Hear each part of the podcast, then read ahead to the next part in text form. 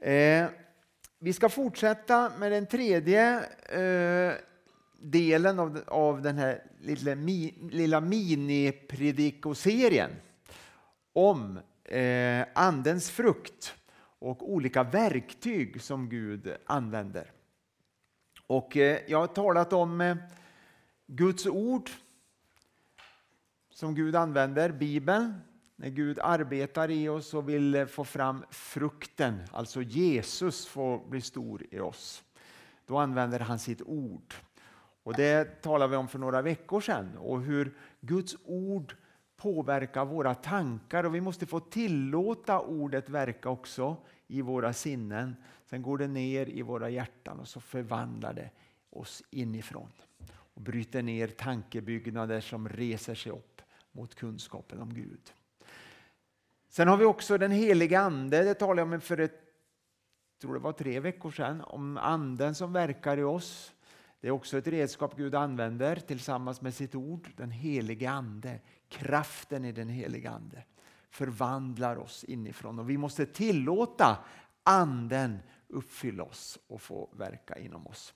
Nu är det den tredje och det är omständigheter som Gud använder. Det kan vara ofta är det faktiskt negativa omständigheter, jobbiga saker som händer och sker runt omkring oss som Gud använder som ett verktyg för att forma oss till Kristi avbilder, för att Andens frukt ska komma fram i våra liv. Vi ber tillsammans. Herre, tack att du välsignar predikan och du välsignar ordet som vi ska läsa också, Herre. Tack att du vill tala oss till oss den här söndag förmiddagen. Vi tackar dig för det i Jesu namn. Amen. Eh, ibland får man gå den eh, hårda skolan när det gäller det här med omständigheter och eh, man får lära sig av misstag. Är man, är man riktigt observant och öppen så kan man förhoppningsvis lära sig också av andras misstag. Jag vet inte om det, man tillskriver Churchill väldigt många citat men han ska visst ha sagt så här i alla fall att livet är för kort för att lära av egna misstag. Så man behöver också lära sig av andras misstag. Och Det kan vara en väldig välsignelse om man kan det. Men vi får lära oss också många gånger av våra egna misstag och det är den hårda skolan. Och ibland får man lyssna på råd och ibland gör man ju inte det. Eh, jag och Vicky för två år sedan var vi ute och åkte lite grann bil i, jag tror det var januari månad om jag minns rätt, det borta vid Tiveden. Jag vet att jag berättade det för några utav er, vet om det. Och eh, det var väldigt eh, speciellt väder, det var sådär eh, Alltså, det var bra väglag, men på småvägar så var det blankis. Jag tror ni förstår vad jag pratar om. Och det var en mindre väg vi åkte in och jag tänkte att det, här, det blir intressant. Här ska vi åka in och kolla lite väldigt fint här inne och så här. Men hon sa, vågar du verkligen åka in här? Och hon sa det fler gånger att ska vi verkligen åka? Jo då, det är lugnt. Och jag, jag tyckte det, kände lit, liten inre oro, men jag lyssnade inte så noga. Och, men det var väldigt halt, men sen var det lite grus. Men sen blev, ju längre in man kom där så blev det halare och halare och mindre grus och till slut var det bara blankis. Och jag kände liksom att svängde jag det minsta så gick bilen så här. Så kom vi till en, en stor backe, en lång backe och jag tänkte att det är ju självmord att åka ner för den här. Men jag måste ju vidare. Jag, jag försökte, tänkte att ska man försöka vända, men det går ju inte heller för jag kan inte styra bilen ner. Så, här. så jag, jag, vi, vi, jag lyckas stoppa bilen utan att bromsa med bromsen, för det gick ju inte heller. Så, och så la vi ut några pappkartonger och så lyckas jag sakta, sakta åka fram till en, en liten eh, vänd, alltså eh, lite gräs och där som man såg att bilar hade vänt tidigare. Eh, och det var någon stig som gick in där också. Så jag lyckades åka in dit och så vända bilen, men nu gällde det att ta sig upp för backen igen. Jag vågade inte fortsätta. Och det var ungefär två kilometer tillbaks till dit vi hade svängt in, så det var ju lite ett jobbigt läge. Och så ta sig upp för den här backen. Och det, det var ett äventyr måste jag säga. Jag, jag, jag ringde faktiskt en person i, i, i Moholm och frågade om eh, han skulle kunna hämta oss om det var så att vi inte kom vidare, för det var ju bara någon timme innan det började mörkna också. Och vi lyckades ta oss upp för backen. Jag körde med hjulet, man kan säga hälften ner i diket så här eh, med vänsterhjulet. Jag körde på vänster sida och så körde jag upp för den här backen och lyckades ta mig upp. Men fortfarande hade jag eh, kanske en och en halv kilometer kvar till eh, den vägen vi hade svängt in. Så vi, vi bad verkligen till Gud där att måste hjälpa oss. Sen var det en sjö som var väldigt nära så jag tänkte att det är också en risk att köra. Så det kan man ju glida ner i sjön där för det var, det var alldeles nära vägen.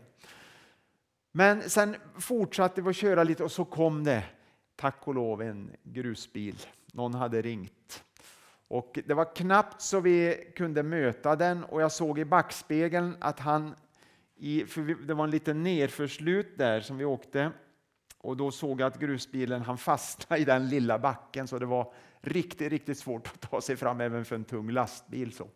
Men vi, vi, lyck, men vi hade ju grus då när vi åkte tillbaka så att det, vi tog oss tillbaka. Men just det där att lyssna på andra. Jag skulle kanske lyssna på rådet att inte åka in här, men jag var envis och enveten och jag tänkte ja, jag kör. Det här ska gå, jag vill absolut det här. Och efter det så lärde jag mig naturligtvis att väl lyssna alltid och vara väldigt ödmjuk och så här inlyssnande.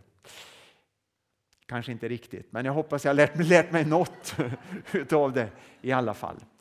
Det var lite, kanske lite banalt exempel, men, men eh, ja, att lära sig eh, genom misstag. Jag hoppas jag har gjort det. Jag tänker i alla fall till någon extra gång innan jag ger mig in på en sån väg efter det. Okej, i första Moseboken ska vi läsa, står det så här. Första kapitlet 27 till 28.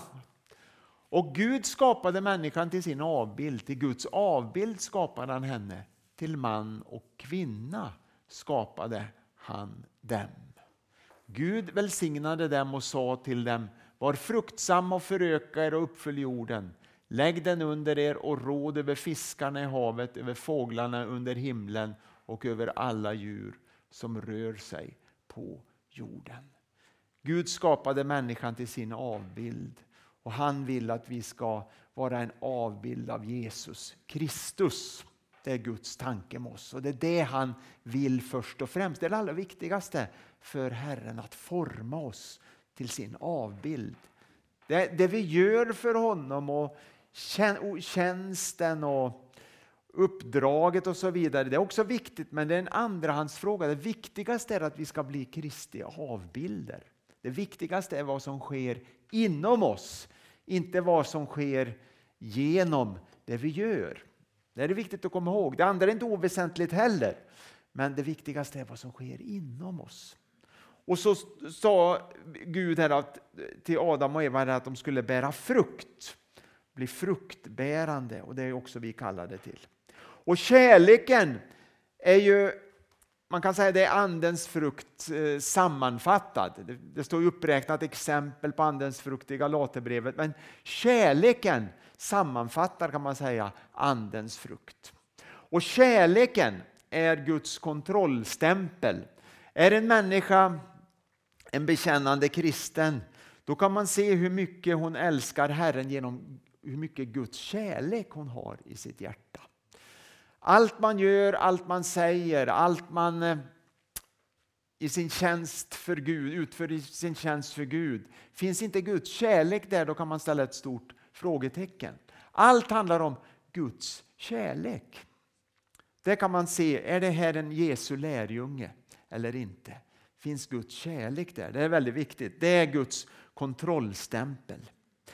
Två punkter har jag. Den första är att Gud använder omständigheterna. Det sa jag också inledningsvis, det är ju temat för predikan också. Även svårigheter använder han.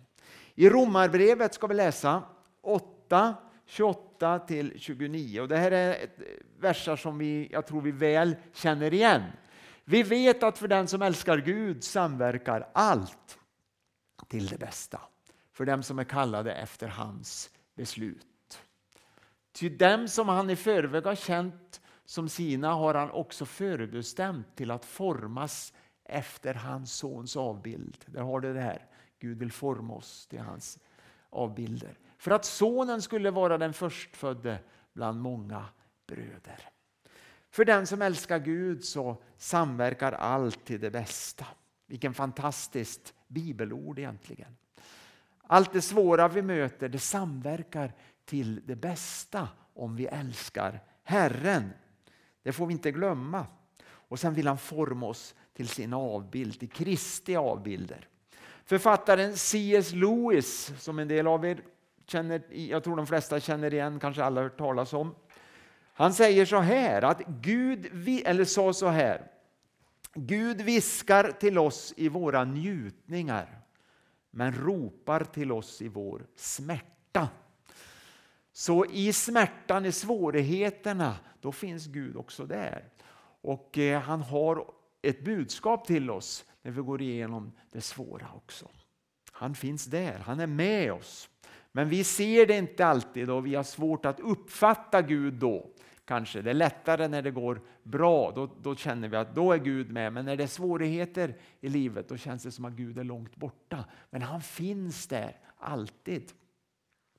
Första Moseboken 50 och 20 så är det en, en vers där som handlar om Josef. Och det är slutet av hans levnad. Ni vet Josef som blev såld av sina bröder till Egypten. Och det var ju väldigt orättvist det som hände Josef. Men Gud var ändå med och välsignade Josef. Och så står det så här när han talar till sina bröder. De, liksom, de ångrar sig. De har ju kommit här till Egypten och det blev hungersnöd i Israel. Och de var tvungna att komma till Egypten och Josef hjälpte dem och sen fick de flytta till Egypten med hela familjen och även pappa Jakob kom dit. Och då, då säger Josef så här att eh, när bröderna är väldigt ångerfulla och så, så säger han så här, ni tänkte ont mot mig, men Gud har tänkt det till godo genom det som nu har skett för att bevara många människors liv. Det är ett intressant budskap där. Att Gud har tänkt något gott trots allt det onda som hade skett. Det orättvisa som Josef hade drabbats för ni känner nog säkert till berättelsen, om inte, eh, inte annat så från söndagsskolan. Han fick gå igenom väldigt mycket och hamna i fängelse och blev orättvist beskylld. Det var mycket som han fick, fick vara med om. Men Gud vände det till något gott, för Gud hade en plan och en tanke med allt. Och han blev en räddning för Israels folk. De flyttade till Egypten och de levde sedan i Egypten och sen utvandrade de ju till Israel långt, eh, mycket längre fram sen. Men Josef fick vara med och rädda sitt folk genom det han fick gå igenom. Rick Warren är en baptistpastor som har skrivit mycket. Han säger så här, och det tycker jag är väldigt fint, vad kan man tänka på? Att ingenting kan komma in i en troende människas liv utan Faderns tillstånd. Det måste gå genom fadersfiltret. Det tycker jag är fint. Allt som händer oss, allt som kommer in i våra liv, det måste gå genom fadersfiltret. Så Gud, han, det, det, som sker den troende, den som älskar Herren, det, liksom, det, det, det kan inte ske något som, som är, är ont egentligen, utan allt går genom, genom det kärleksfulla fadersfiltret. Sen kan man ju fundera lite, klart, när människor gör medvetet uppror mot Gud, även om man har en bekännande tro. Eh, men då kan Gud tillåta att det drabbar oss saker som en konsekvens eh, av, det, av det, det, den olydnad vi lever i. Men allt ändå är för att samverka till det bästa, för Gud vill lära oss. Gud vill liksom inte straffa oss eller trycka ner oss, utan han vill lära oss för att vi ska söka honom, söka hans ansikte och vända om. Därför kan han tillåta saker och ting ske när vi handlar uppenbart medvetet fel. Men det är ändå tryggt att veta att allt måste gå genom fadersfiltret. Det är underbart att veta och det är tryggt att ha det med sig. Omständigheternas orsaker som eh, när det händer någonting, det spelar ingen roll för Gud.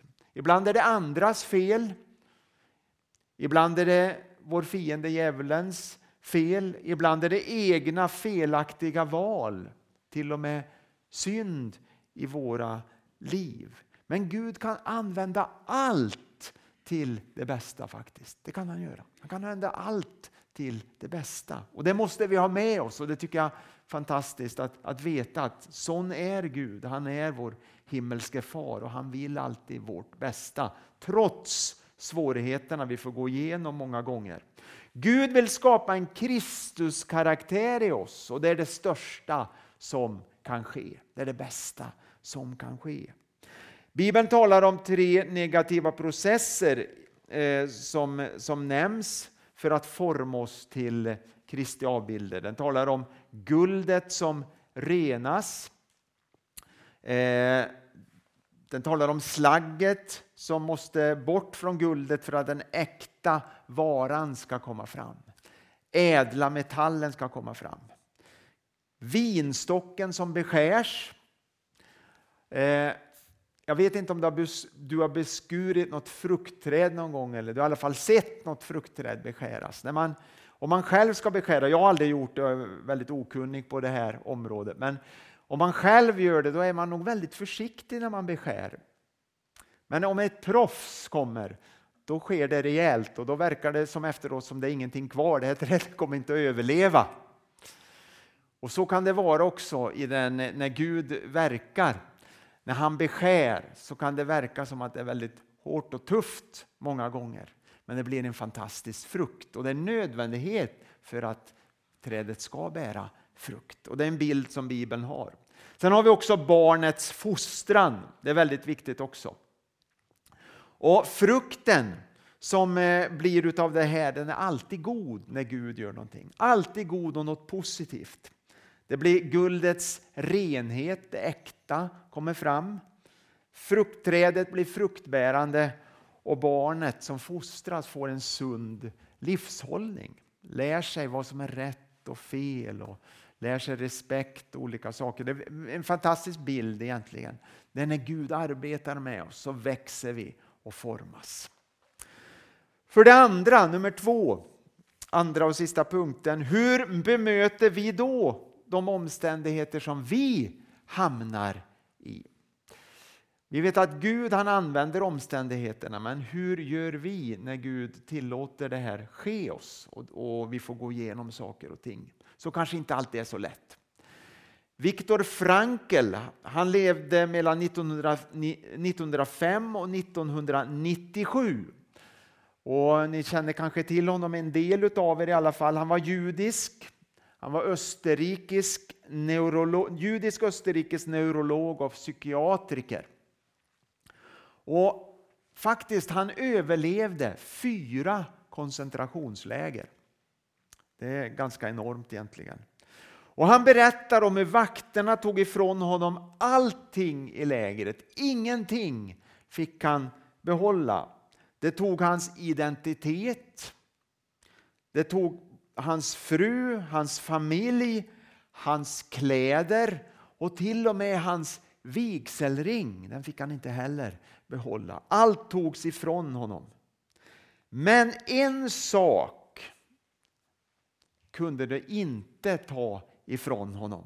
Och Det skriver han i sin bok som heter Livet måste ha en mening, är titeln på den boken. Det var en sak de inte kunde ta ifrån honom.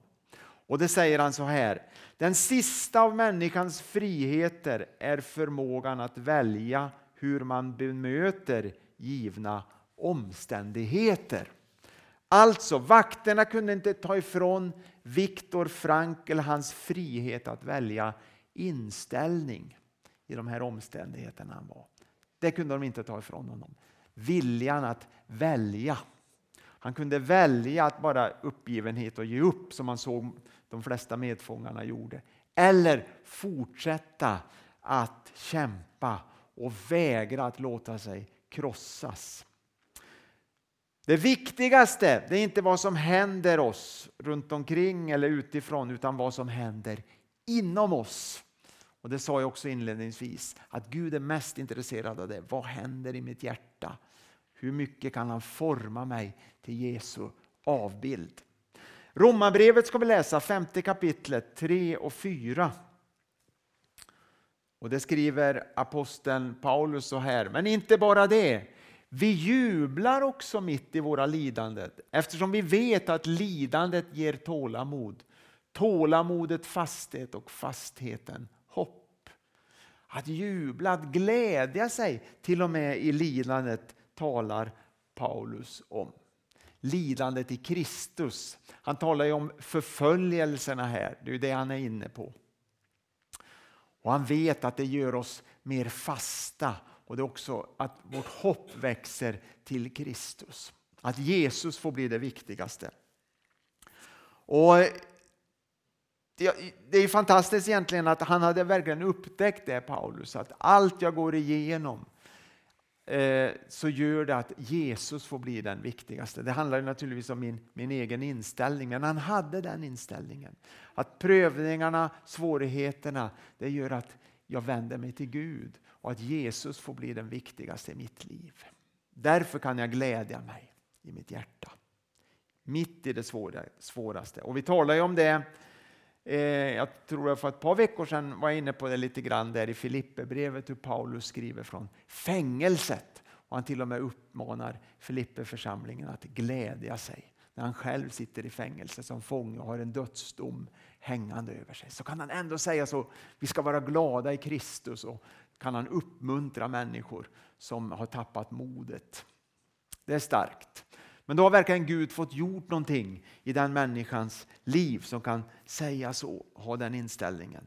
Ordspråksboken 20 och 30, bara en vers där som talar om det här med eh, också svårigheter och, och lidande. Att sår som svider renar från ondska, slag renar hjärtats inre.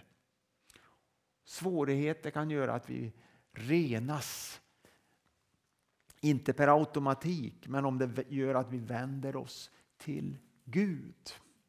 Då kan det få bli ett, ett redskap i Guds händer.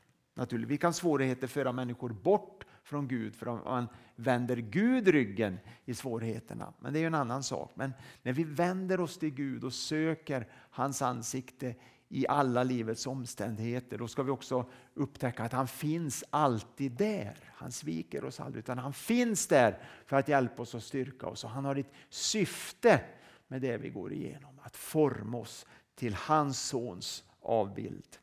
Hettan och smärtan får oss många gånger att ändra oss. Svårigheter får oss att förändra oss. Eh, kriser i livet kan få en människa att vända sig till Gud. Allt kanske har gått på räls men sen kommer en kris och då upptäcker hon att hon behöver omvända sig. Människor som inte känner Jesus kan gå igenom svårigheter men i krisen så upptäcker man att jag behöver Gud i mitt liv. Jag behöver Jesus, jag behöver frälsningen. Och eh, förändringens steg det är ofta obehag i våra liv. För att vi ska förändras så handlar det om att vi upplever obehag. Så är det faktiskt ofta. Det är lite svårt kanske att förändra sig. Ett litet ytterligare banalt exempel jag tänkte på i mitt liv. Eh, min pappa hade ett par gummistövlar Och de gummistövlarna lånade jag alltid när jag var uppe i Dalarna, när jag var ute i skogen eller plockade bär eller fiska och sådär. Jag älskar dem. De, de var så bekväma. Ni, ni, kanske har också stövlar eller skor så där som man inte gärna överger. Eh, utan man vill alltid, alltid använda dem för de är så, de är så sköna. Eh, och eh, de här gummistövlarna har väldigt bra kvalitet också. De höll år ut och år in. Och, eh, när min pappa inte levde längre så fanns de här gummistövlarna kvar så jag, jag eh, paxade dem i arvet. Det var inte så värdefullt så, men det var ju bara jag som använde dem. Men eh, de var fantastiska och sådär. Och, och det har gått några år och jag har använt dem väldigt mycket. Men sen e, en sommar, jag tror det var två, två somrar sedan, så märkte jag att jag när jag var ute på hjortronmyrarna så blev jag blöt. Och det blev lite obehagligt, det blev kallt och sådär. Ni, ni vet blöta strumpor, så här, ganska rejält blöt. Det var inte bara lite utan det var ganska rejält. Och jag kände, hur ska jag kunna eh, överge de här stövlarna? För de är ju så bekväma, de är så ingådda liksom, så att jag, jag, det är svårt att tänka sig att använda andra. Men eh, jag fick besluta mig helt enkelt att jag, jag, behövde nya stövlar. Så jag fick faktiskt i födelsedagspresent, eller om det var jul, en, ja, födelsedagspresent eller julklapp av, av Vicky ett par nya gummistövlar jag fick prova ut själv och, och välja och så. De funkar också bra, men de är inte lika sköna som de här gamla. Det är de inte. Men det ville till en förändring. Nu är jag i alla fall torr om fötterna när jag är ute på en blöt myr och går. Eh, men det var det obehaget, ni förstår bilden. En väldigt enkel bild. Men så är det också i våra liv, att när det kommer in obehag i våra liv, då vaknar vi liksom till och vi inser att det måste till en förändring. Det kanske är ingen stor förändring, kanske bara en liten förändring. Ibland kan det vara drastiska förändringar. Men det här obehaget måste till, annars hade man aldrig bytt de här stövlarna eller vad det nu är för någonting. Och de börjar ju bli slitna och sådär som behövde nog bytas säkert. Men då behövdes det obehaget komma in, det drastiska. En, eh, eh, eller jag tänker på Rick Warren igen, den här baptistpastorn. Han skrev så här, eh, och, eh, som jag tycker är bra. Gud låter andens frukt växa till i oss genom att låta oss möta situationer och människor med egenskaper som är raka motsatsen till andens frukt. Det tycker jag också är ett intressant påstående. Att vi växer när vi möter människor som inte har mycket av andens frukt i sina liv, eller kanske ingenting alls av andens frukt. Människor som är jobbiga, besvärliga och inte är så lätta att ha att göra med. När vi konfronteras med de människorna, då finns det en möjlighet för oss att växa till också. Det är inga problem när vi möter sådana som är likasinnade, sådana som är lätta att ha att göra med. Då händer det inte så mycket i vår tillväxt. Men när vi möter motståndet, det är då vi växer. Tim Delena är pastor i Times Square Church, New York. Jag lyssnar ibland på hans predikningar, jag tycker de är fantastiskt bra. Han, skrev, han sa så här i en predikan att David, kung David i Bibeln, innan han var kung, var det här egentligen då, konfronterades med Goliat en dag. Det var en konfrontation och han slog ner jätten. Men konfronterades med Saul, kung Saul, varje dag under flera års tid. Under många år så gjorde han tjänst hos Saul och sen var han på flykt från Saul som ville ta hans liv. Och så säger han så här att karaktär byggs inte genom att besegra en jätte en gång utan genom att besegra Saul. Vi kanske har en Saul alla vi i våra liv. En Saul varje dag genom förlåtelse. Då byggs karaktären. Att varje dag konfronteras med en Saul. Och jag tror vi har en eller flera Saul i våra liv. Jag talar inte bara om människor, det kan vara situationer eller omständigheter eller, eller vad som. Jätten, Gud är med oss och, och vi får vara med om fantastiska saker och vi kan besegra jättar ibland. Men det är kanske bara vid ett ögonblick eller vid ett enstaka tillfällen. Men den där Saul finns med där hela tiden. Det är någonting att tänka på. Det var faktiskt så att Saul försökte döda David fyra gånger berättas det om. Fyra gånger försökte han ta livet av David. Och jag tänkte när David spelar harpa där och David kast, äh, Saul kastar spjutet, det gör han två gånger och sen försöker han döda honom när han är på flykt två gånger också. Men ha en arbetsgivare som kastar ett spjut och försöker spetsa mig, det är inte så lätt. Och en gång hade nog varit tillräckligt för mig, men David fortsatte att vara där och sen höll han på att bli dödad andra gången, men till slut insåg han att han behövde fly. Men han tog aldrig någon hämnd, utan han lät det här få vara liksom eh, i Guds hand, att Gud fick ta hand om det här. Och det gjorde Gud också på ett fantastiskt sätt. Och David blev ju upprättad och blev kung så småningom också. Första Petrus 2, 4-5 läser vi också.